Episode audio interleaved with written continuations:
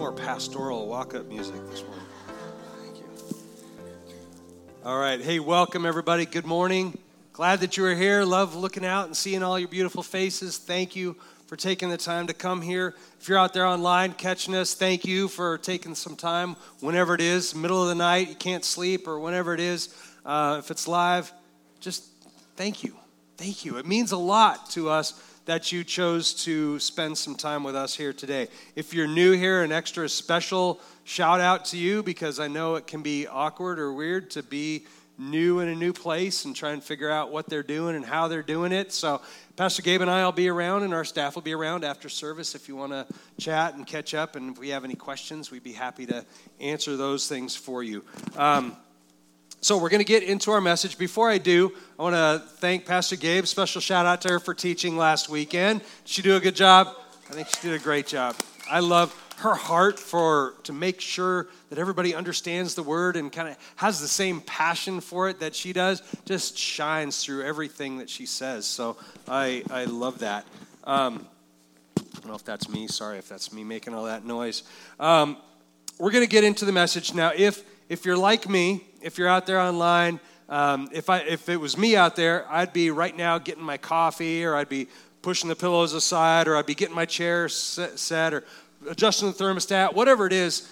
It takes me a good five, ten minutes of anything that I watch before my mind is really fully settled down and engaged. And it's probably no different watching it live. I, I love DVRs because you can go back and rewatch the. Now, what did they say again? Because I wasn't focusing yet. I want to ask you to, if you're out there online watching this live right now, set down your stuff, fix your chair, whatever it is, and if you're here in house, um, I need you to focus. This may be one of the most important messages that, that I've taught since being here.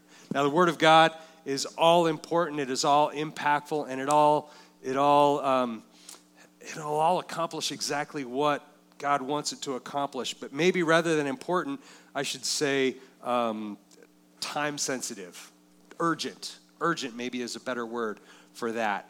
This is an urgent message, and, and, I, and I need everybody to focus, maybe more so than, than sometimes we often do. We've been in the, in the series of Mark. We've been teaching our way through the Gospel of Mark, and we will pick that up and continue that. Um, but not today. We're going to kind of start out there, but because it does apply. The Gospel of Mark, we've been teaching through that because it was written, the Gospel of Mark was written to people in Rome at a time where nothing was a given. Everything was upside down. Everything was in turmoil. They didn't know if they were going to have a tomorrow. We talk about persecution the time in Rome that the Gospel of Mark was written to and the, and the audience that it was written to in Rome, they were going through some crazy stuff. They lived in a time of absolute uncertainty. And they were looking really, they had heard the gospel of Christ. They had heard of the resurrection. They have heard of who Jesus was. And they had made a decision we're going to follow Jesus. Okay, and so much like today, we've heard the gospel message and we have decided, okay, I'm going to follow Jesus. I'm going to call myself a disciple of Christ and I'm going to live that life that's honoring to Him. And then something terrible happens in our lives. Okay, in that in their case, it was persecution from Emperor Nero and it was horrible times for them. And they were in this place of going, okay, we've now decided to follow Christ. How does that help me today? How does that help me tomorrow? How does that help me when I leave this place and I walk out into the world? Nothing is certain, everything's upside down. How is this going to help me? and so Mark writes his gospel in a very specific way to address the things that Jesus does. More specifically, the miracles that Jesus does. And he does that because that is a promise The Gospel of Mark is full of promises because we see the miracles that Jesus does, but then Jesus himself says, You're going to do more than this. So you think all these things that he's doing, resurrecting the dead and, and healing people and doing all these miraculous things all out through his ministry, people are going, You mean we can have that very same power? That's this incredible promise that we find in the Gospel of Mark. Not only is Jesus the Messiah, the Son of God, but his power, the very power that he demonstrated here through the Spirit, we can have. And that will help us stand up against anything that comes our way. And so we have that joyful assurance, if you will, that we can have access to that very same power. But along with that comes responsibility. We see in the word we see in the world all the time people just say with great power becomes comes great responsibility. And this is no different. Paul actually says that with that power comes comes this call and, and paul does this he calls all believers for faith um, but also in this sacrificial cross-bearing kind of discipleship and he actually describes it as true spiritual worship True spiritual worship is this, and he goes on to explain all the things that encompass that, but in essence, it boils down to sacrifice for one another. And that's what we see Jesus modeling all over through his ministry. Jesus traveled the whole Galilee performing miracles, not just to heal the one. Now, every time he laid hands on and healed someone or performed any of his miracles, you can guarantee it meant a lot to that person right? If that, if that was you, it would sure mean a lot. But it wasn't just for the one, it was to illustrate a bigger picture and a bigger principle that through the power of the many, there would be even greater things that would be accomplished. And he says this, setting the, this example that we would all be empowered to carry on. He says this. This is from John, John 14, verse 12. Jesus says, Truly, truly, I say to you, the one who believes in me, the works that I do, he will do also. And greater works than these will he do, because I'm going to the Father. Imagine you're hearing him say this. You've seen him travel around and do all these miraculous things, and he's saying, When I go, you're going to do even more than this. Can you imagine? Like, they didn't have the Holy Spirit yet. It wasn't Pentecost yet. They didn't have all that. But they knew what Jesus was teaching, and they heard this and, like, but how are we going to do? Because that was what was pretty cool what you just did and all the things we witnessed you do. How are we going to do that? Jesus said this, though, knowing that soon, with the indwelling of the Holy Spirit that happened at Pentecost, that would empower them to spread the gospel, not just one person at a time. Because remember, during Jesus' ministry, he's, he's the Son of God. He is all God, but he is also human and walking around doing the things that he did was a single point of contact. Maybe there were witnesses, for sure, but it was a single point of contact. And by multiplying that power throughout the body of believers, we could all collectively do so much more than Jesus could as he traveled around. And that's exactly what he's trying to get through. Now, Paul said that those who believe in the resurrection of Jesus Christ and call him Lord literally become one with him. And not just that, but one with each other. Paul taught that. Romans 12:5 he says this, "So we who are many are one body in Christ and individually parts of one another." So once you say I am a follower of Jesus Christ, you are no longer a free agent. You are no longer out there in the world doing your own thing. You are an integral, critical part of the body of believers in Jesus Christ. That's why you're called the body of Christ. It's all of us together. Members of the body of Christ, you, we are the physical representation of Jesus Christ here in this fallen world. Did you ever think about that? I am the representation, the church, who again is all of us, the body of believers together, the church is the vehicle through which Christ manifests himself to the world today. If that's not a responsibility, I don't know what is. Again, you're not a free agent out there doing your own thing. You are and always will be a part of the body of Christ and a representative of Jesus Christ in this world. You will always be that. So, a lot of people then say the church is not a building. The church is not a building, the church is the people. I just said that. Okay? This building is not the church, you are the church. But, I don't know where that noise is coming from, but we're just going to deal with it. You're right. If you say the church is not this building, you are absolutely right. But here's what this building is this building and others like it all over the world are a fortress. They are a stronghold. They are the sovereign territory of God in enemy territory.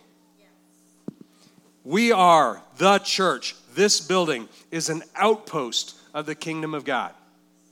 This is a place where believers gather together to support one another, to encourage one another, to be a part of a body of bigger things than just one person alone. That is exactly what's being taught here. Jesus, in fact, told Peter when they were together, he told Peter that the body of believers together would be able to stand up against anything that came their way. Not just individually, the body together. It says that in Matthew 16, verse 18. It says, And I also say to you, this is Jesus speaking to Peter, I also say to you that you are Peter, and upon this rock I will build my church, and the gates of Hades will not overpower it. Now, that's a whole scripture we could teach on another day. But the word church, upon this rock I will build my church, it's a Greek word and it's ecclesia. An ecclesia, literally, the definition is an assembly, a congregation, the whole body of believers. Together, we are that. And on that, on the body of believers, Jesus says, On that I will build. So, one of the first things we see, if you know the story and other things that happen in between, but one of the first major things that Peter does is he establishes the church of Jerusalem. Church of Jerusalem, scripture tells us, is huge. And he uses that as a base for teaching and sending missionaries preach the gospel to the ends of the earth, the very commandment that he was given. We see that in Acts 4 4. It says, But many of those who had heard the message believed, and the number of the men, this is the Jerusalem church, came to be about 5,000. That's the first mega church anywhere in the world. 5,000 in the Jerusalem church. It's huge, and that's in response to Jesus telling him, We need to go forth and we need to make disciples of all nations, spread the gospel throughout the whole world, and let's build a church. Not church body of believers, let's build a place where they can come and get encouraged and get their marching orders, get their teaching, get their encouragement, and then go out and do what they're being called to do. Now, why do I tell you all this? Here's where, if you're going to fast forward in the message, here's where you want to fast forward to. Because I need your attention right now. I tell you all this because this church, this particular building, Discover Community Church, is at risk. We are at risk right now, and it is going to take the entire body of believers who call this church home to overcome.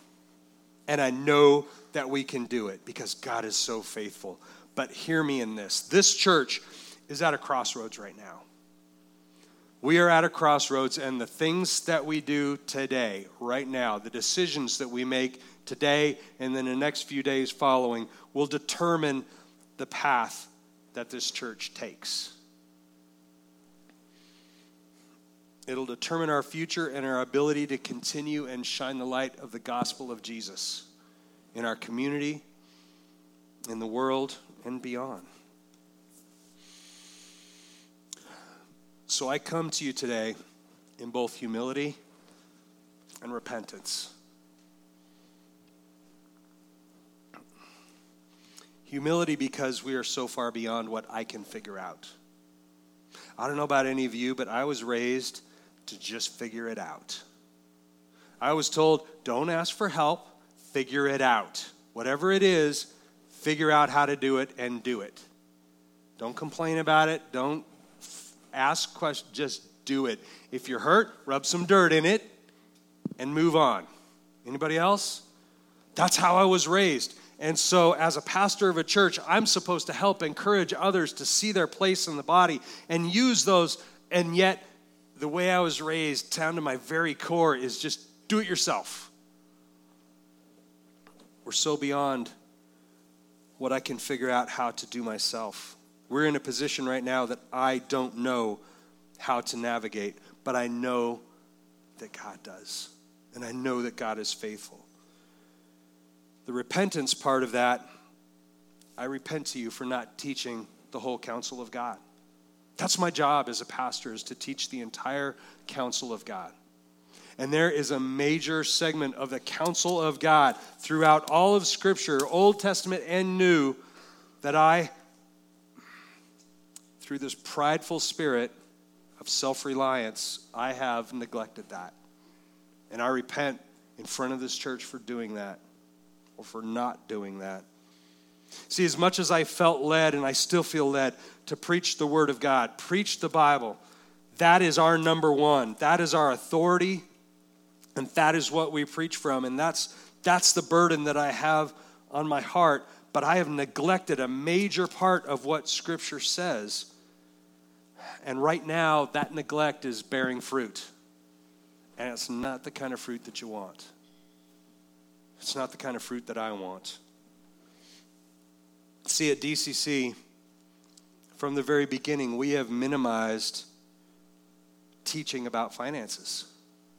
We have minimized to the point of neglect teaching about what God says, what the Bible says about finances. And in fact, in my own personal pridefulness, I have often scoffed at or rolled my eyes every time a pastor starts teaching about giving. They all pull out the scripture about Malachi, which most of us can quote. We've all heard it, and I always go, here we go again. And some of you may be doing the same thing.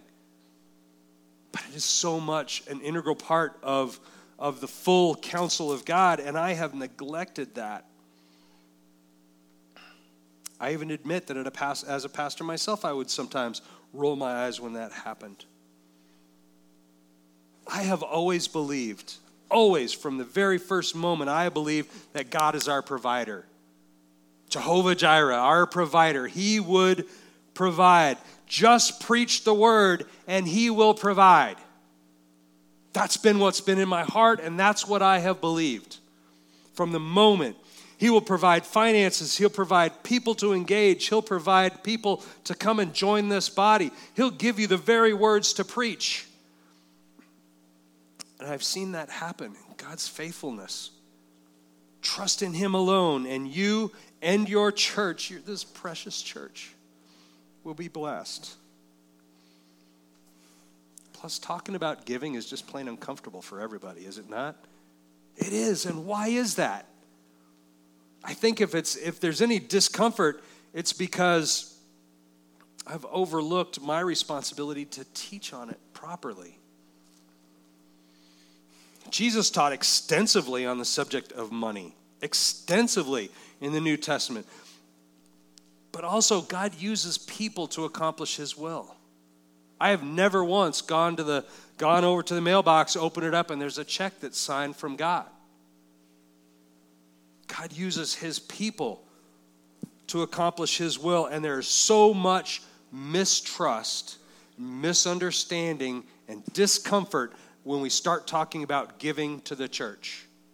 I know that there are people out there who, uh, they're right, even right now, they're starting to tune out. Here we go again. Please don't do that. It's too, it's too critical for us any discomfort on teaching on this subject is because the biblical principles are not well understood. And if they're not well understood, that's on me. And as a result of my failure to teach about finances, coupled with a perfect storm worldwide that many of you are familiar with in your own lives, we are facing, DCC is facing a serious financial crisis serious. And if God's people don't respond in a miraculous way, we may soon join that unfortunately long list of churches that have had to close their doors to the vision that God gave them. Scripture tells us that without a vision, people will struggle. Proverbs 29 18, where there is no vision, the people perish. We need a vision to see. And if we have a vision, if we have a target, if we have a target, we're going to hit it. But if we don't know what that is, we don't have a vision, what do we do? We see it time and time again in Scripture. Without a clear target, people will stray. And you have to constantly remind everyone of what our goal is. Why are we here? What's our target? And that's on me as your pastor to make sure that's clear, and I have not done that well. So, in order to have a clear vision for the future going forward, I promise to preach the whole counsel of God, but we can't do it all today. But I promise you that I will in the future. But in order to have that clear vision, we need to know where we are now. So, in full transparency, and again, in humility, this is not easy. In all humility, I want to tell you where we are now. Discover Community Church currently has enough in the bank to last us till the end of this month. And that's it. Beyond that point, there's not enough to continue. Now, I have confidence that God is good and God is faithful. And if you are in God's will, then He will provide. And I believe that we are in His will. We haven't done anything to stray from that. There's no improprieties. There is nothing. I can stand before God and say, We have done our best. But He has to come through in a big way, and He does that through His people. Now, here's why we're in that position because you've got to be, if you're listening to me, you're asking questions right now.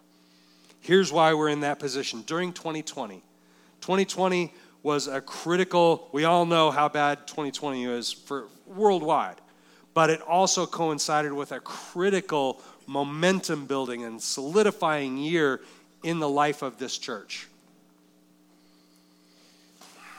When you establish a new church, there's a life cycle. You start out, first year, everybody's excited. Second year, some people are, some people aren't. New people are coming in. And that third year is where really where things get solidified and you really this is who we are and we're solid now and you gain that traction and then you move forward. In that year, COVID-19 arrived. It's a visitor I didn't want. And with it increased costs. Now you might think, well, how if nobody's meeting in the church, how can that possibly cost more? It cost more in many, many ways. Cleaning and sanitizing supplies in between every service that we had, we had to sanitize the sanctuary. The building was never more clean and sanitary during that year than any other time, but it costs money to do that. And so the costs went up. Our food pantry outreach, our food pantry was utilized more in 2020 than any other time before or since people needed, people were losing jobs, people needed that kind of security, and we were able to provide it through God's grace. The inreach need, meaning supporting people financially here in our own body, that went through the roof. People lost jobs, people had times of, of, of cutbacks and other uncertainty, and we were able to step up and help video streaming, our video streaming capability is something that costs more, but we had to do that. There were times when nobody could be here. And in order to continue to preach the Word of God and get it out to, to the world that needs it, we had to install video equipment. That cost not only the capital cost of buying it, but there is a monthly cost that's associated with that. Cost of living went up, rent, utilities, just like at your house that continues to go up here. We lost many, many volunteers because when people couldn't even come, okay, uh, we didn't need volunteers. So we said, well, stay home, we'll let you know. But then people, not just our volunteers, but everybody, starts getting in the habit of just staying home. And all of a sudden, you become desensitized to the fact that you're missing community. It doesn't even register that you're missing something. It just doesn't feel right, but you don't know what that thing is. And many people, this is the critical thing, many, many people, because of worldwide uncertainty, either decreased or quit giving financially to this church. Now, there are people who still say it's, our, it's their home. This is my church, this is my body, but times are tight, things are uncertain. Maybe I lost my job, I'm in transition, so I'm going to suspend or reduce my giving to the church. And that has not regained. Now, hear me in this. Some of you who came from bigger denominational churches may think, well, why doesn't the home church just support you through this time?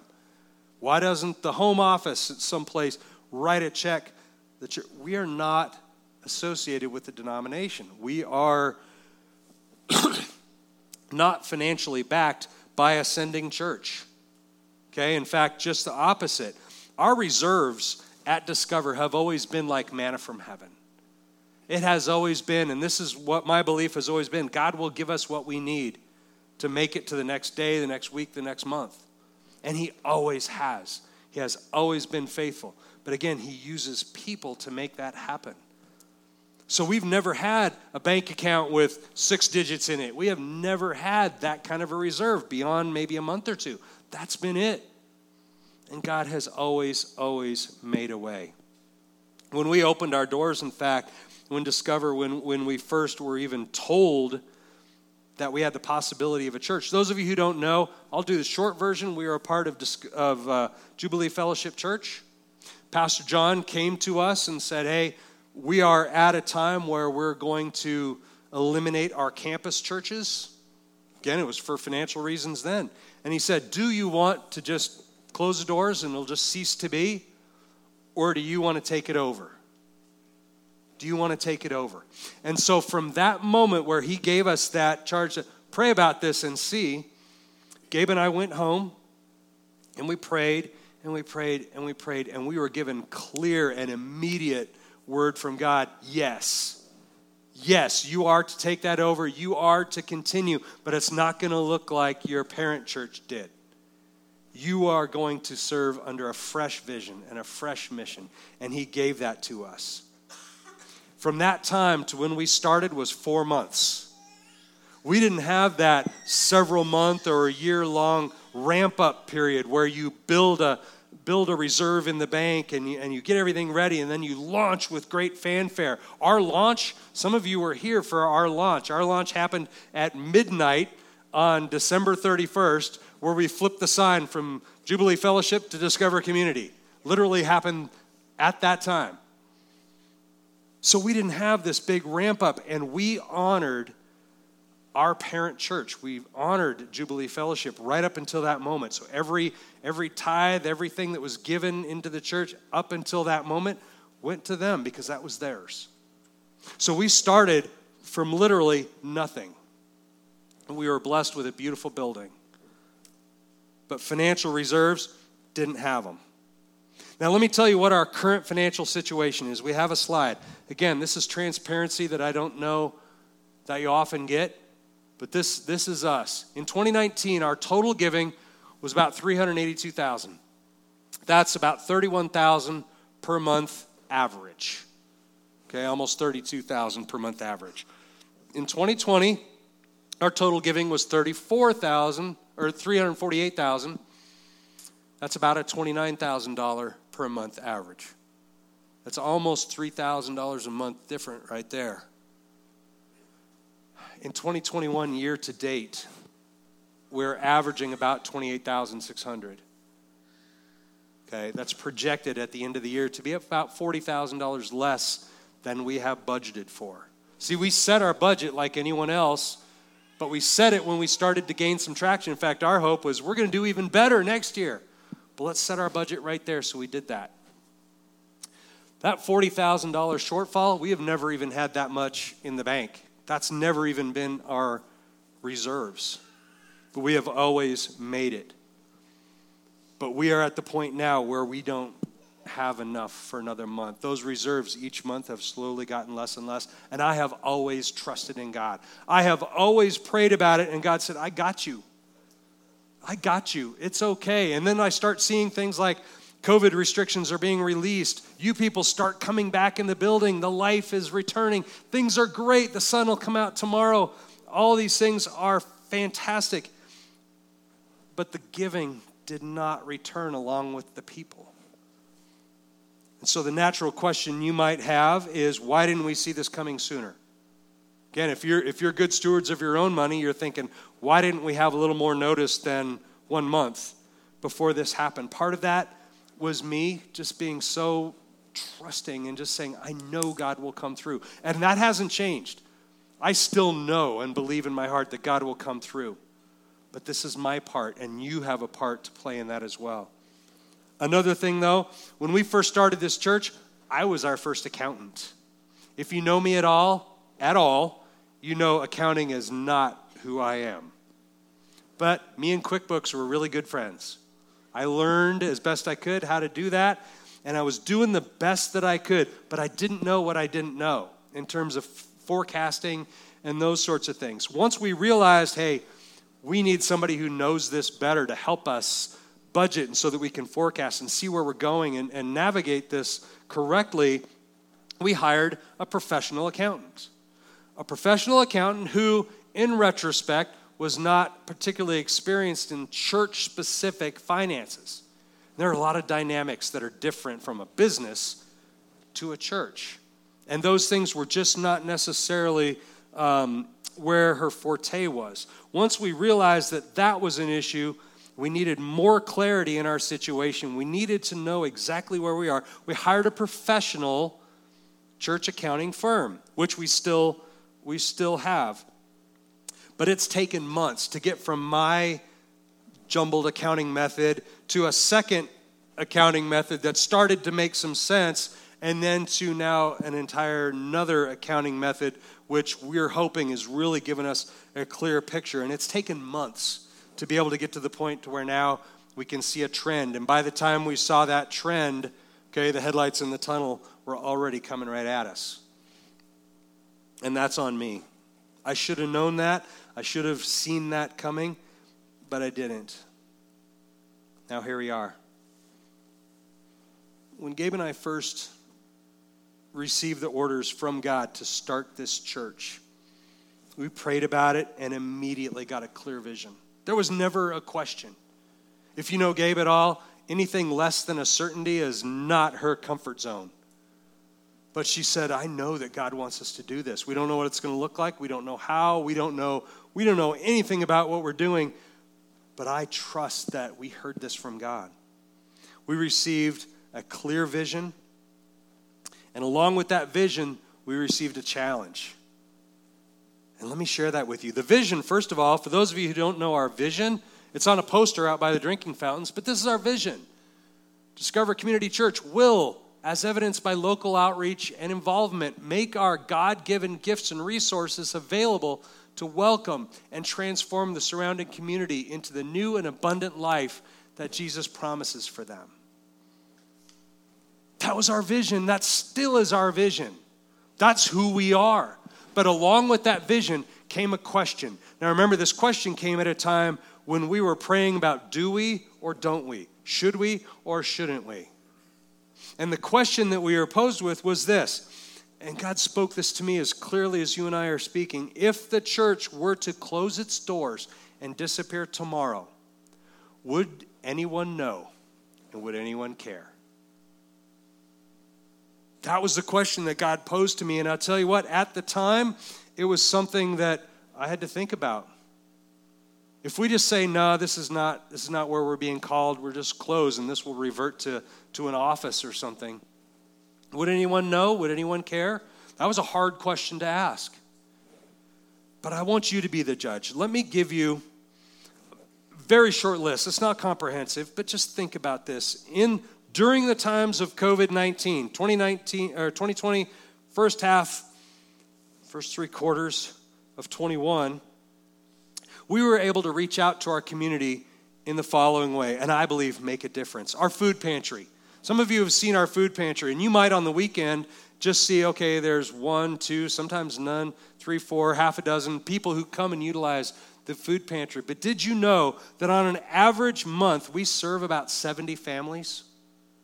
70 families. That comprises about 300 people, or about, I'm not good at math, but 3,600 people for a year. And that is done partially through in house here, but that's also done through an outreach that we have. Some of you know Amma. She ministers to a refugee community, and your faithfulness and this church backing her and supplying her needs in that can then pay that forward. And we serve that many people every month.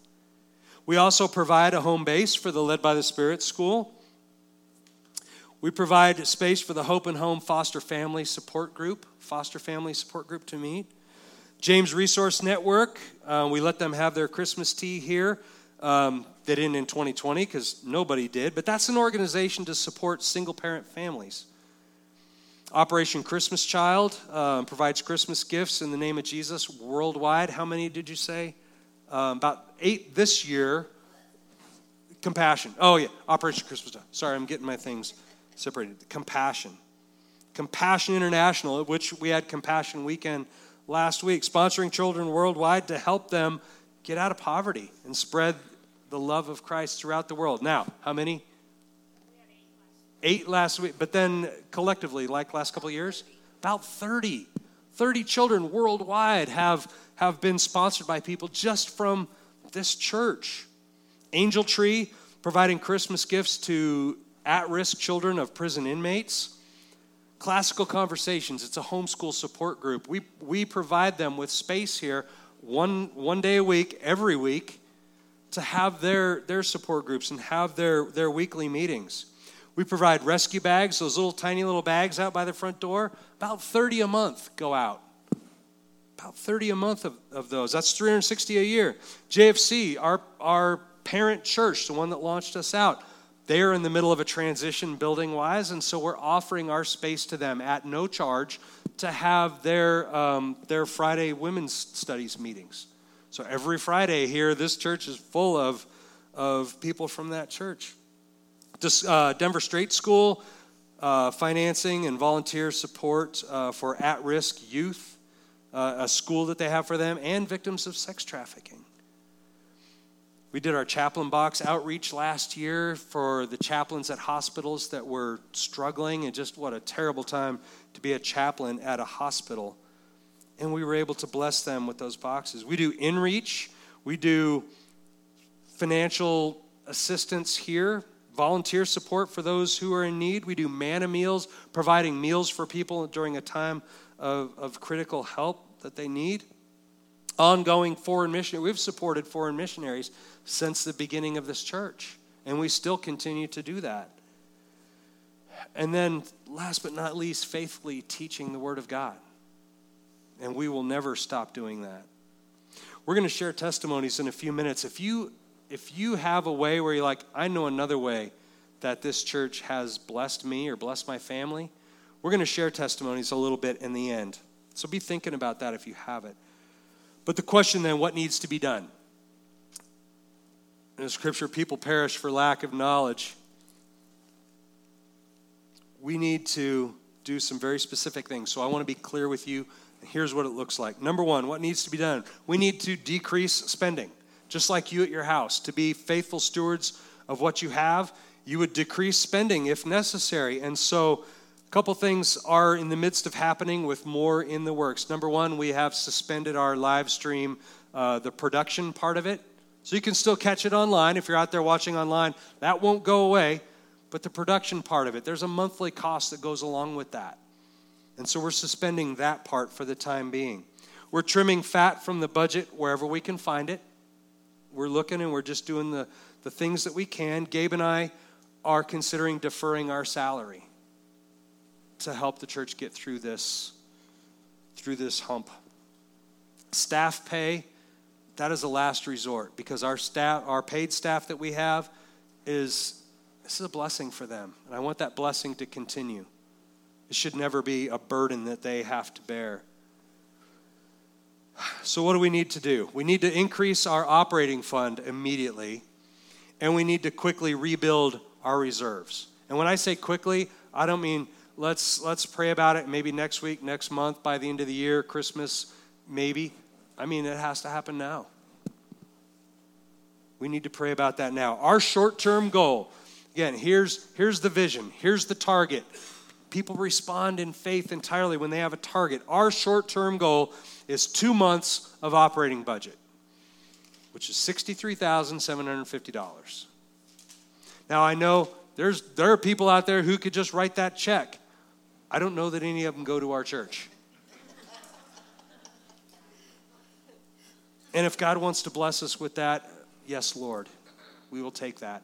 But here's what I know we are the body of Christ, and if everyone contributes what they can, God will provide. God will make it happen, He will multiply it. That's our short term goal. It's a burden that we all should bear together. No one person needs to give to the point to where now they're broke. But we should all give what God puts in our hearts. So that's our short-term goal, 63,750. Our long-term goal, because I'm not saying let's hunker down and let's just do nothing and hope the storm blows over. Okay, the way to be effective is to take new ground, is to push forward. So we're going to continue thinking about either buying this building or buying another building.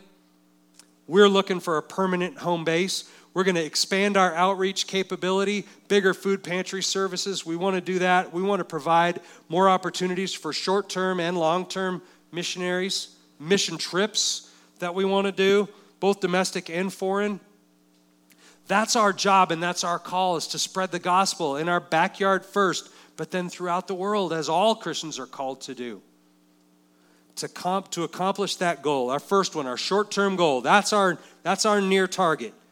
To accomplish that, we need you to prayerfully consider a one time offering today. Today, tomorrow, figure of speech, but it's not someday. Now, I want to put a note here. Anytime you say the word tithe, a lot of people will immediately go, Well, I don't believe in tithe. I believe that's an Old Testament concept. Uh, on and on and on. We can teach about that, and we will. Part of my promise. I'll make sure that we all have a solid understanding of what that is. But essentially, a tithe is an amount of your income, whatever God puts on your heart, that you faithfully give on a regular basis. Whether it's weekly or monthly, however that is, an offering is different. An, auth- an offering is something that God puts on your heart for a specific time and a specific purpose. That's what I'm asking for. If you just say, okay, well, I'm going to give a whole bunch right now, and then that'll, that'll relieve me of that burden of my monthly tithe, we're going to be back in this very same place. An offering is an offering. Your tithe is something that we give out of faith, knowing that God is our provider, and we do that on a monthly basis. It can't replace the other. We need that tithe to continue. Now, if you're one of those faithful tithers, and by the way, anybody know who Dave Ramsey is? Dave Ramsey, kind of considered a financial expert, right? He says, let me read it to you 75 to 90% of those who go to church do not tithe. 75 to 90%. I happen to feel that our people are much more faithful than that, but it's still well over half.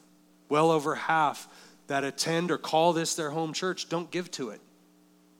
And that has to change, people. If we're going to continue to survive, that needs to change. If you do give regularly, and thank you, Jesus. If you're one of those people who is faithful and you give regularly to the church, I thank the Lord for you.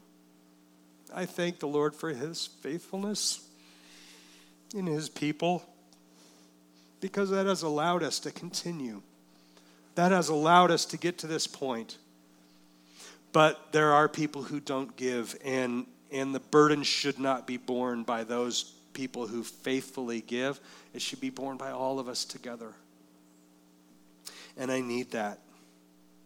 So if you give regularly, consider at least pray about maybe maybe we increase that a little bit. That's between you and the Lord. But I want to ask you in a few minutes we're going to pray together and we're going to ask the Lord. I want you to be bold enough and honest enough to ask the Lord, How should I give? How much should I give? Is there a one time offering that I can do? If I'm not giving at all, should I start now? I'm telling you, Scripture says yes. But that's between you and the Lord. The Holy Spirit will lead you. And when the Holy Spirit leads you, you have a choice to obey or don't obey. It's really that clear. You can say, times are tight. I don't know. I don't know where I'm going to get anything. I don't know. I've got rent due next month. I've got this. I've got that going on, like everybody does. And so, even though I know that the Lord told me to give a gift, I just don't know, so I'm not going to. That's your choice. Or, here's that scripture from Malachi that you're familiar with. Malachi 3:10 it says, "Put me to the test now in this," says the Lord of armies if I do not open for you the windows of heaven and pour out for you a blessing until it overflows. Who wants that? Anybody? Does anybody want the windows of heaven to open up and a blessing to pour out to you till it overflows? I want that. This is not a give to get, by the way. This is not, if I write a big check to the church, I'm going to see that replaced tomorrow. I can tell you that it does happen, but that's not why we would give. We would give because the Lord says it's the right thing to do. Now, if that scripture is too Old Testament for you, let me share a new one. This is what the Apostle Paul says 2 Corinthians 9 6 through 8. Now I say this the one who sows sparingly will also reap sparingly, and the one who sows generously will also reap generously. Each one must do as he has decided in his heart, not reluctantly or under compulsion, for God loves a cheerful giver. And God is able to make all grace overflow to you, so that always having all sufficiency in everything, you may have an abundance for every good deed. I want to teach more on that scripture. I can't now. But, church, this is an exciting time. I know this isn't a fun message. Gabe has this, this word uh, process or document that when you put notes into it, it'll give you a, an emoji, a smiley face or a frowny face, like based on the overall tone that it estimates. When I was teaching through Job, it was all, all through Job. what was that? I was so happy the time that she called me and said, It didn't give the scared face. There's a whole lot of that going on out there right now. I know it. I know it. It's just it's just awkward, but church, this is an exciting time. Why is it exciting right now? When I'm faced with looking like, hey, at the end of this month, we may not exist.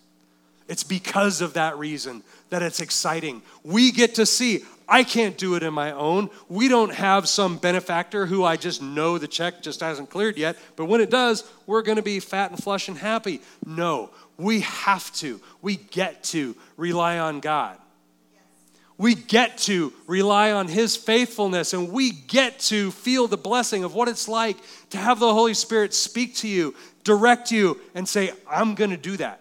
I don't know how it works and it doesn't make sense, but I'm going to do it because you said so, God. And we get to sit here and be on the front row as we watch His blessing pour in. And we get to be on the front row next week, next month, next year as we look back and say, Remember that rough time we went through? How awesome was it when God came through and not only saved us from that initial problem, but look where we are now. We are pushing forward and we are taking more ground for the kingdom of God. And we can together look back and say, this was the time when God began that process. But that process begins in your heart. And we have to be honest enough to pray and to respond. There's a pastor, his name is A.W. Tozer. And he said this about money. I know, in fact, I'm going to ask him in a minute to put up the ways to give slide. And that can be something that just seems so out of place in church. Let's talk about money and giving in church. It sounds out of place, but he put it like this Tozer said this As base a thing as money often is, yet it can be transmuted into everlasting treasure. It can be converted into food for the hungry and clothing for the poor.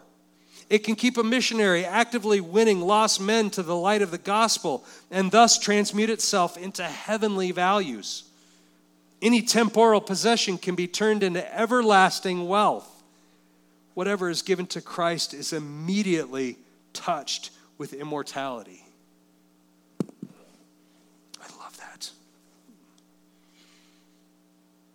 Church, all I need from you is the honesty and the willingness to pray and to hear God's leading and then to be faithful to that leading. I want to take a moment. I know we're running a little bit late, but I appreciate your patience in this. I'm going to have Cameron come up here and just play a little bit, kind of some background music. And I want to hear some testimonies. If you have a testimony on how this church specifically has made a difference in your life, I'd like you to share that. I have some that I can read that came in online, but I want you to be bold enough to share your testimony. How has being a part of this body made a difference? Because I think so many of us fall into this thing where I just don't see it, so we don't know.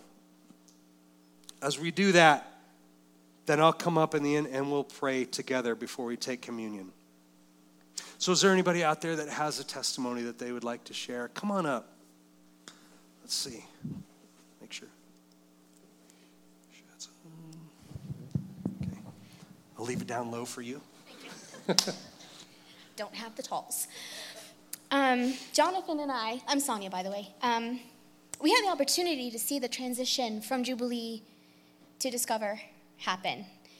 And we were nervous, we, we didn't know what to expect, but it ended up being such a beautiful, beautiful thing because church isn't always about sitting here on a Sunday morning. As much as we love, we're here all the time. And it's about, for us specifically, praying through our adoption process. Um, we had flown back from Ohio after a devastating um, opportunity for an adoption fell through. I came reluctantly to the women's sleepover night.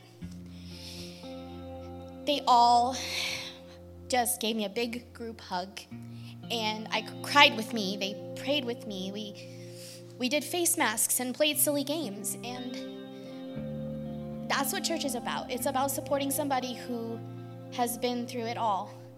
And now we have a beautiful, beautiful baby boy who every Sunday is loved on so much here that I couldn't imagine a Sunday not having him be in this sanctuary, in this church. Bob and Gabe FaceTimed us while we were in the NICU with him in St. Louis. They were there when my mom passed away shortly after Bob gave her funeral, and it meant so much to us. And then they were there for his finalization hearing at our house. And it's those may seem like little things, but they're big. So it's just about showing up for each other. And let me tell you, DCC has showed up for us every single time. And they're still continuing to pray over Jasper. They're praying over my health issues. Jonathan has played drums here since we were Jubilee. And he, that's his way to worship. And he needs that to um, give back his talents that God has given him. So we love you guys and we want to stay here with you. So.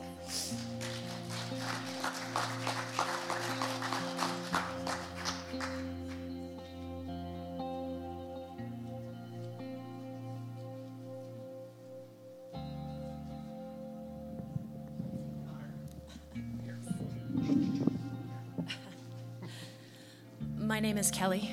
Um, I've never given a testimony, ever. Um, I'm a recovering Baptist. Um, really. Um, this church means so much to me. Um, I, uh, my husband and I have been involved in a lot of churches lot of ministries. Um, big ones, 3,000 people with a lot of flash and a lot of small groups and a, a lot of boxes to check. The kind of churches that you would leave and just go, wow, razzle dazzle. I just feel so good about my week. And then nothing. No relationship. They checked all the boxes and they talked about really comfortable things. There was never uncomfortable discussion. And rarely ever um, the word. As a matter of fact, I have been involved in worship teams where worship leaders have been let go for opening the Bible at a seeker sensitive, huge church because scripture was read aloud. It's too much. My husband and I got really, really dismayed. We gave our time, our money, our effort, our talents, and we just kept feeling like, God, I just feel so empty here. Jesus is not here. But people come and learn five steps to financial freedom and six steps to stay out of infidelity. And there was just never any word. And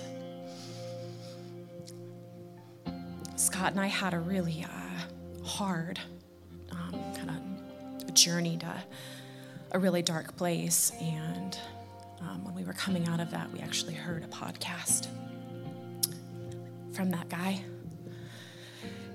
And uh, he was not afraid to speak the word of God, he was not afraid to speak from the Bible.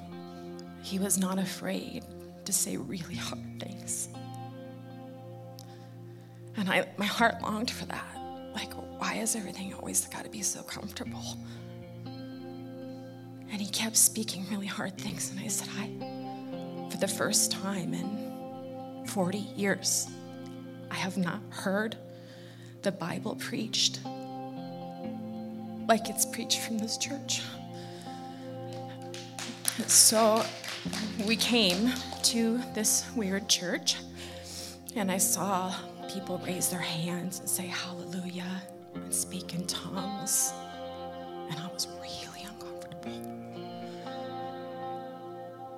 When God changed my life here. And He lets me know that um, there's more. There's more than just small groups and donuts. It's not a personality cult like a lot of big churches. These, these people here love Jesus Christ and preach Jesus Christ. And I just want to thank you for bringing up hard things. It takes a really brave person to stand on the Word of God. I just when I just heard a statistic from a friend the other day that said um, that people are willing to talk about their intimate lives with their significant other more than they're willing to talk about their finances. You guys, that's really messed up. And this church has also been a place where I can just come grumpy, unshowered, without brushing my teeth, which is what happened this morning. I didn't want to come.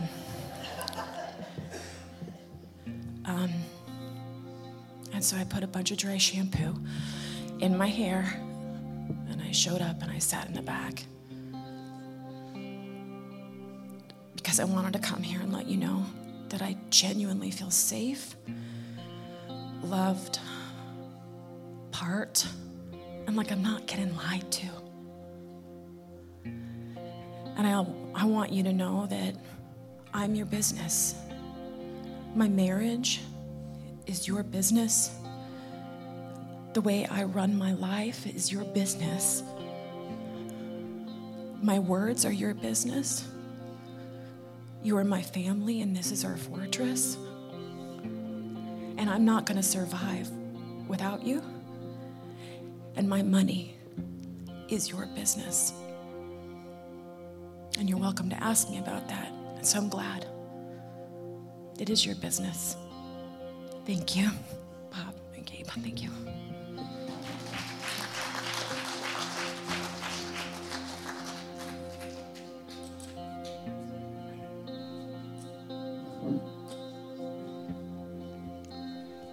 instant service. My name is George, and this October I'll be 80 years old. And when I first started in this church, I had nothing financially, and this church helped me out. And now I just had a big settlement from an accident two years ago, and I'm going to bless this church. I get a hundred or a thousand dollars a month from Social Security, but now this big deal is coming to me, and it's going to come right back to this church because this is my church too.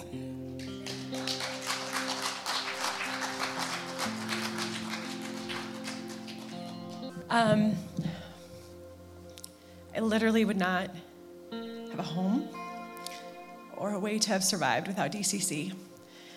When I came here, it was the lowest point in my life. Um, I was a stay at home mom, so I had no income, and my husband of 15 years left. And I had access to no money, I had no accounts, I had no access to paying bills. It was the greatest nightmare I could have ever imagined, and something I would never have wished on my worst enemy. This church kept us alive. They fed us. They helped pay my mortgage. They helped pay for my son's um, books for school. They helped pay for my dog to have food and our guinea pig to have food. So, literally, without DCC, I don't know where we'd be. And I honestly feel for me spiritually, um, I likely would have given up because it seemed like too much and it was too big. But I'm telling you, I have seen miracles happen here, and this place is the real deal. It is the true embodiment of what God wants the church to be. I've never seen anything like it in my life. I probably will never see anything like it in my life again, but I hope I do. But I still struggle financially. Um, I'm working two jobs, I'm trying to make ends meet, and the church still, despite their difficulties, helped us. They have stood by Zane and I. They have made sure that we are not hungry, and that we are not cold, and that we are not alone. So please, if you find it in your hearts and you have the ability to give to this church, please give to this church. It is a lifesaver for so many people. And I see so many new faces come into this church and find hope. It's not like anything you've ever known. So I just hope and pray that God abundantly blesses my life, that I may be able to pour back into this space. So thank you guys.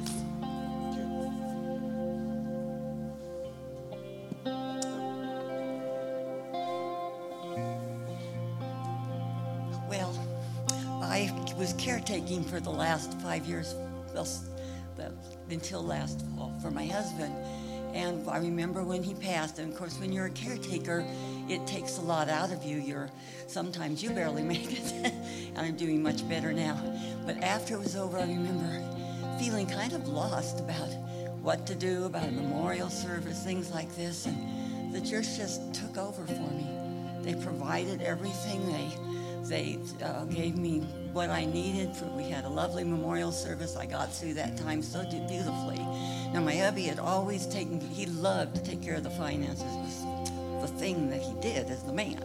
So the last year, with all the busyness I've had, I didn't realize until just this last month I started thinking, am I remembering to do my tithes regularly?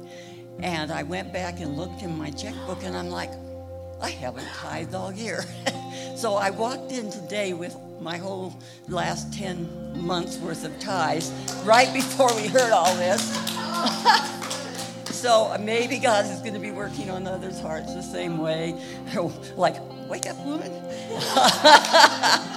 yeah, get on it. Okay. But I, and I'm thinking, you know, I'm right in the middle of a move. Pray for me that I would find another house and won't be camping in someone else's place across town for who knows how long. That God will provide that that other home to move in once I sell our, my house because I can't buy until I sell. But God, you know, He's He's behind everything. So, and I'm going home thinking, you know, not that I'm rich, but yes, I'm going to give a little more. And I think each one of us has to just search our hearts and see what we can do personally. And if mine is a smaller, mi- maybe the widow's mite, enough widows mites will make a difference along with those who have more, and we can make this church go. I don't want to see anything happen this church. It's special. I've been in a lot of churches, and each one had unique qualities, but I'm here now because this church is very special. I would hate to lose it. Thank.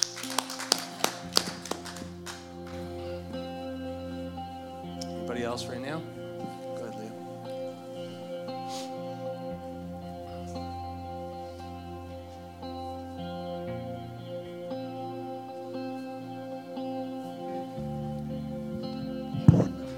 So I need a little higher.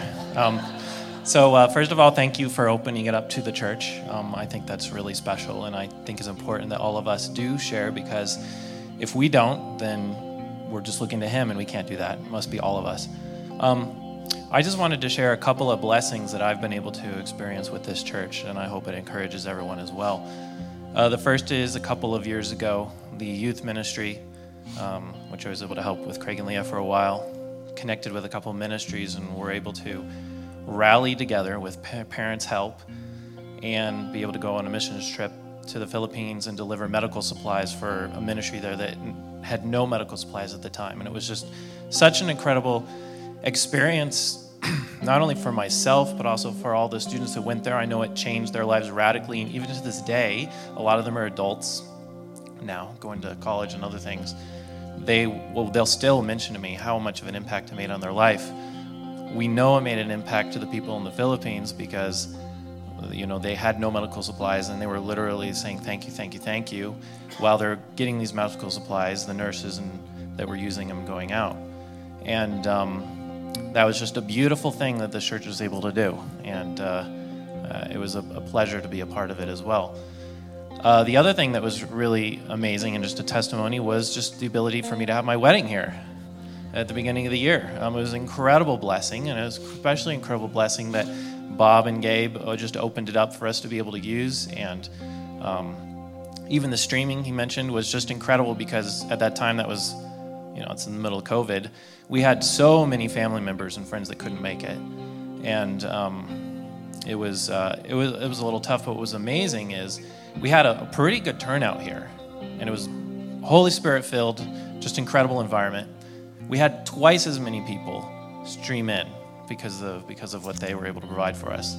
And so it was just an incredible experience and we were, my wife and i were blessed so much and we hope that everyone else that came was blessed as well. And so those are just two beautiful things that this church was able to provide and um, i just wanted everyone to be able to know that. And one other thing that i'm excited to hear is as bob went through the list of things there was some stuff on there i didn't know so i encourage you share more because I want to know. I want to know more about it. So thank you guys so much.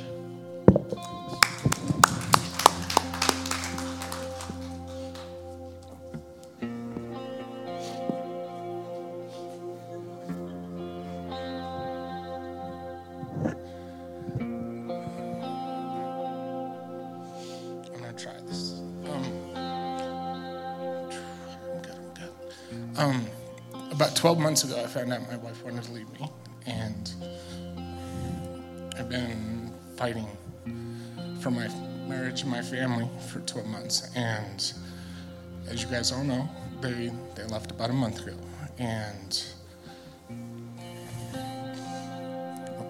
without all you guys, I don't know where I'd be. Bob and Gabe have been great. Um,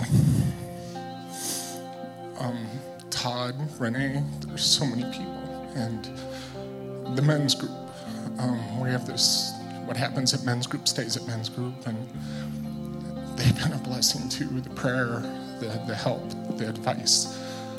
Um, we're all going through stuff. And, you know, men, if you're out there, you're struggling, I just recommend the men's group too um, is a place to go. So that's all I got. That place is great.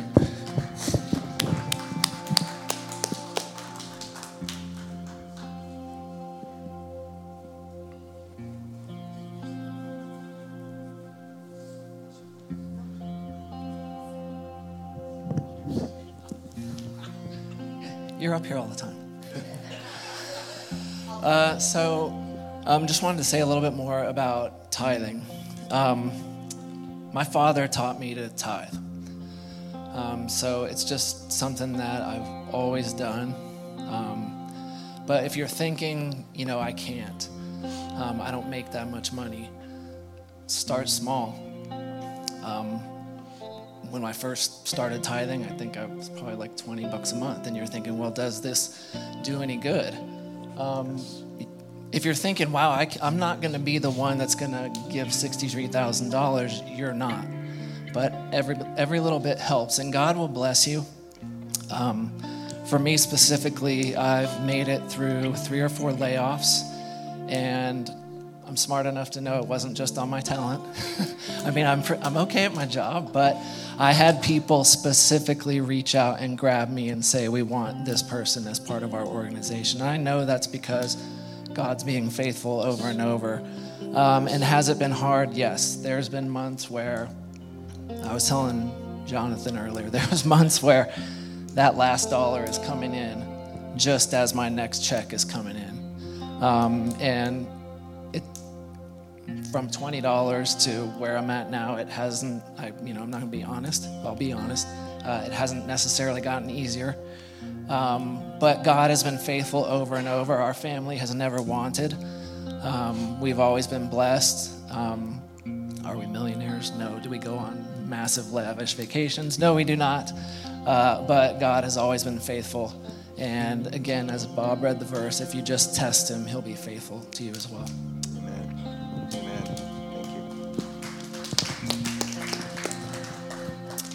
Um, I just, I'll make this really quick. So if you want to ask me about it later, go ahead. First of all, um, when we became Discover Community Church, we had the choice, me and Craig, to go with Jubilee and stay with them. I didn't want to do that. I love all of them, but this is where I wanted to be. And I wanted to help this church launch, and I wanted to be with these kids.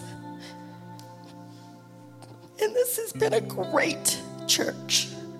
I love all of you. And when I worship up here, I'm worshiping because I want to sing with you. I want you to be here with me.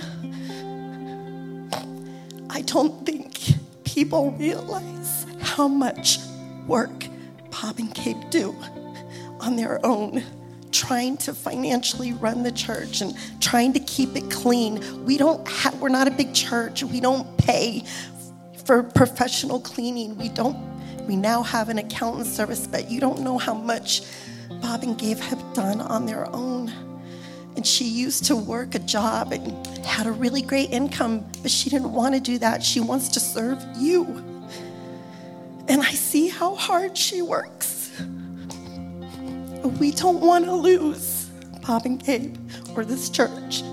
And you see how much it has blessed people. And Craig and I have been so blessed here. We are fiercely loyal people, and we will not leave. I want you to know that. Second thing is, Craig and I, for years, we were like Todd. We just faithfully, faithfully, faithfully tithed to church. And there were years that it was just so hard. And I would be jealous of what my sister in law's family made and the money that they had. And, you know, and I'd be like, oh my gosh, can you imagine what we could do with the X amount of money we give our church? People don't know in the family that we're giving a decent amount of money to the church. But I knew that that was a bad attitude because you know what? God has brought us to a really good place right now. We're really comfortable and we never lacked, my kids never lacked for food or shelter or anything. And I know, I know that I know God was faithful all those years that we said tithing to the body, to the church was so much more important. And He was so faithful, so faithful to us. So I just want you to know yes, it is hard. It is hard to let that go. But for those of you who are like, well, if I give, I don't ha- I need this or I need that, I need a car. Okay, tell us. That's another thing I want to say to our body. Tell us what you need. And then we as a body need to support each other. We'll find a way. Bonnie, Bonnie's going to need a place. Pray for her. You know, someone needs a car. We'll figure it out. People need food. We'll do that. Just let us know so we can all do this together. I love you guys.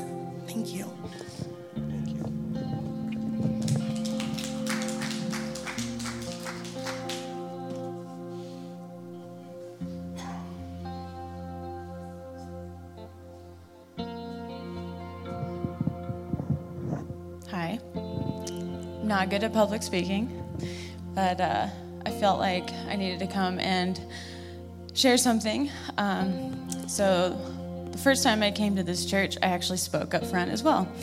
Um, not about the same topic.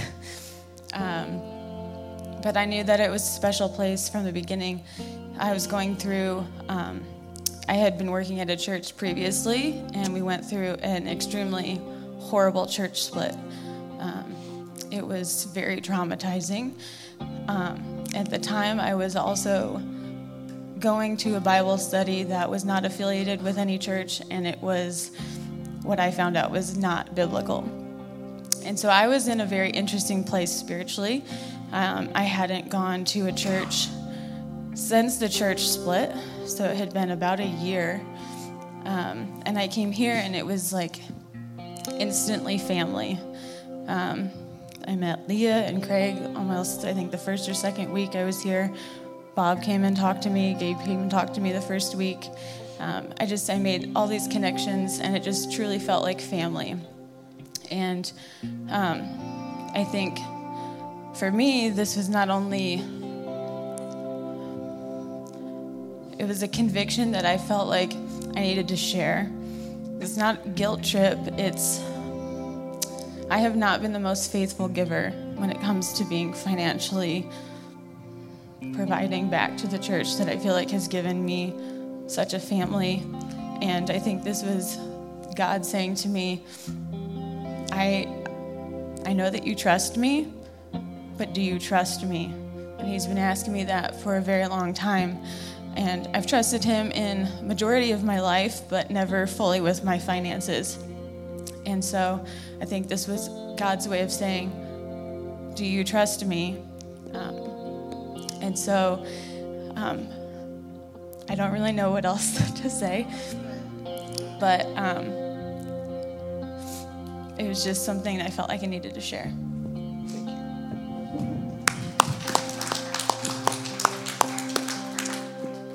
Okay. Do you have one more? Okay. Bear with us, everybody. I know. It's important, but testimonies are amazing.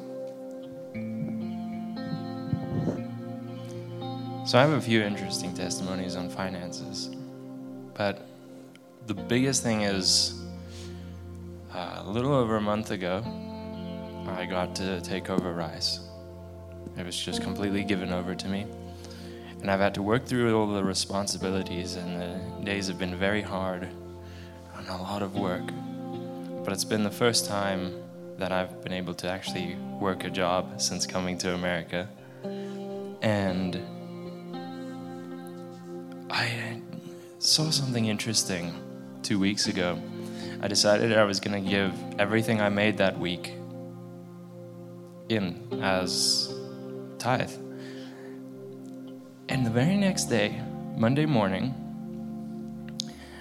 someone walks into the door and says, Hey man, I just want to bless you. By the end of that day, everything I had made in the previous week was given back. After three days, it had doubled, and by the end of the week, it had tripled. And now it's like, how much more can I give away? This is not just a blessing of, okay, I'm going to multiply it once a week. But now I have more to give each day to anyone that I see and even into the church. This place has been a blessing to me just to be able to grow through my immaturity to someone who can stand and really truly say, My God provides.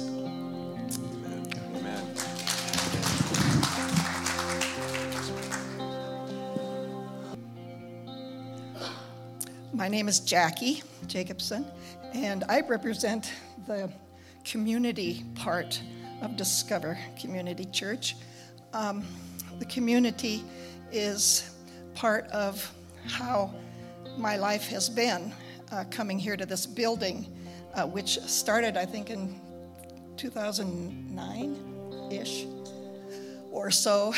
Uh, so I was here when the building was brand new, and then uh, led by the Spirit School. Uh, was located over at Lone Tree JFC, and so then we started using the room here, and we even used the sanctuary one time.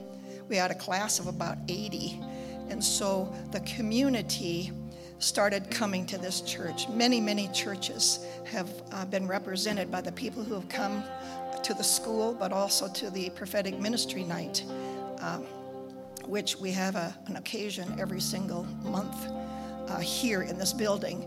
And so, uh, for Led by the Spirit School, this building has been an anchor and it's been home. Um, uh, Bob has commented that you know that I'm here more than a lot of people. My car knows almost can drive itself down C470 to come right here at the right time and all that. But um, I've been greatly blessed to have a home for Led by the Spirit School, and um, it has been uh, a, even a greater a blessing to get to know the congregation here and to become part of it. And that's a, a great, great privilege uh, to not only know the, the building, but to know the people. And so to drag more people in, that's my idea.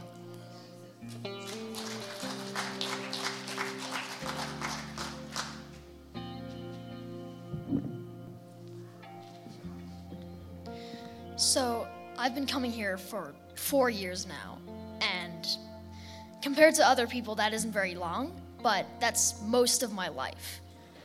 So, and the church I came that, that I went to before, they didn't have a place for me to go to. And I was too old for it, but they didn't really teach there. It was more of a daycare. But when I came here, I was really happy. I actually started learning things about God. And um, it's been really good for me because I started here in kids' church and I've been through a lot here and it has helped me a lot. So.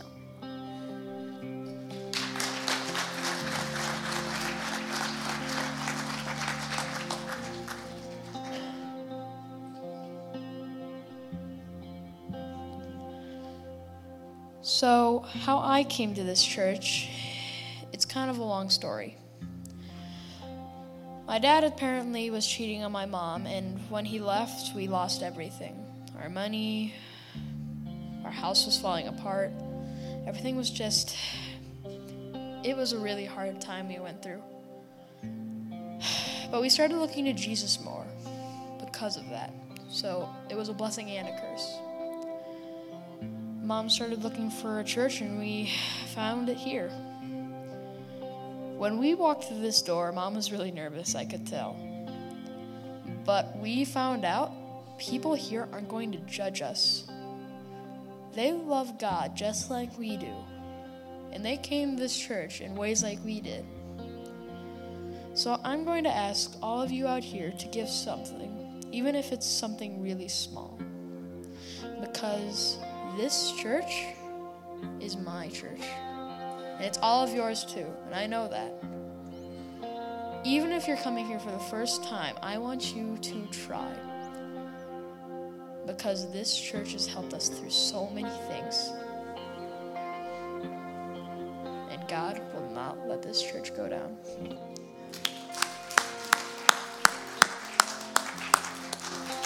Zane is the next pastor of this church, by the way.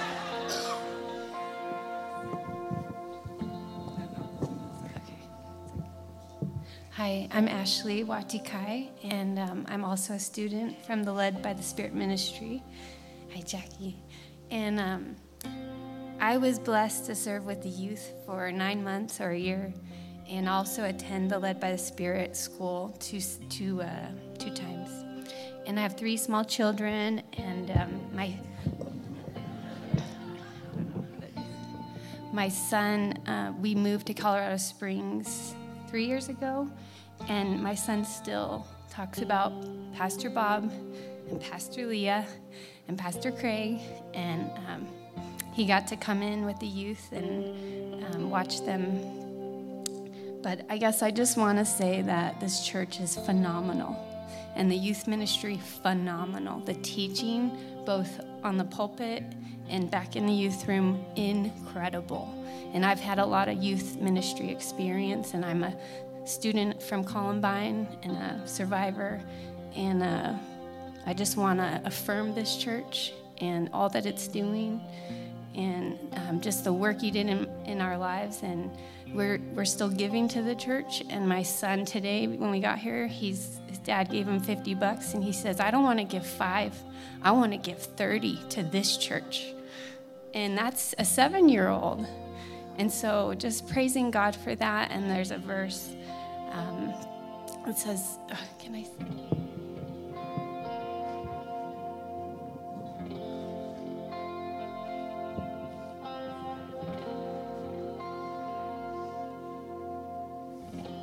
Uh, the verse I wanted to offer is uh, Luke 16 11. We are, I'm putting it in a third person or for second person, I'm not sure. We are trustworthy about worldly wealth. We are trustworthy with the true riches of heaven. So I offer that verse to, to the church. I'm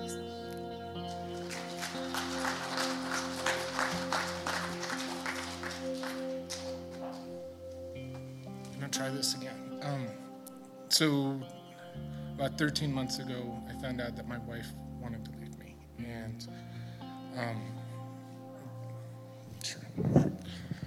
um, so the past 12 months, I've been fighting for my marriage and for my family. And as you guys know, they, they left a month ago. And this church has rallied around me. And Bob and Gabe have been amazing. Um, Terry, Kelly, name all sorts of people. Um, just my church family. And they've been amazing. Uh, the men's group, um, we go there, we support each other. Um, what happens there, it stays there. Um, I've been telling them for 12 months what's been going on, and nothing's leaked out, nothing like that. So I want to urge you if you're in them, we're all struggling. We all have something. And men, if you're struggling, you're hurting, it's a great place to go. And we can be there for each other. But this place is special.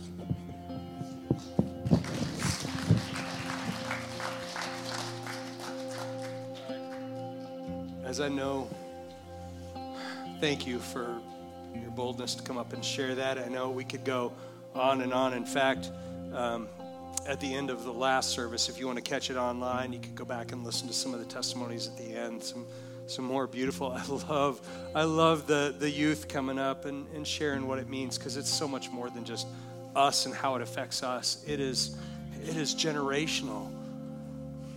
And I would love to go on and on, but there is a time when we have to, to end. So I want to pray. Would you just pray with me? But as we do this, let's pray for, for boldness to follow what we hear from God. Because we know He'll lead.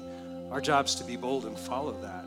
So, Father, we just thank you, Lord, for we thank you for everything that you have given us. Jehovah Jireh, you are our provider. Lord, you provide us a roof over our heads, breath in our lungs, blood in our veins and you gave your son for us. You have sacrificed so much for us, for those of us who acknowledge that sacrifice, and for those of us who don't. You just poured yourself out for us. So, Father, we thank you that you are a provider. We trust in you that you are a provider. And Lord, I thank you for the faithfulness of your people that have helped this church to grow and to be in the place that it is now. And Lord, I pray now with faith and expectancy that you are going to move in a mighty way in your people. You are going to move in hearts in ways that maybe you never have before.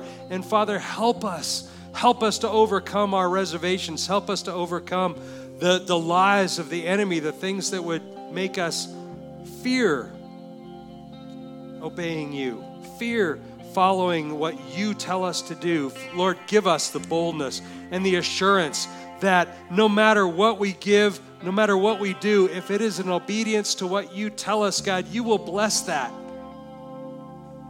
And Lord, I have every faith and every confidence that you are going to continue to bless everyone who is here hearing my voice. You are going to bless this church, and you will bless us all individually.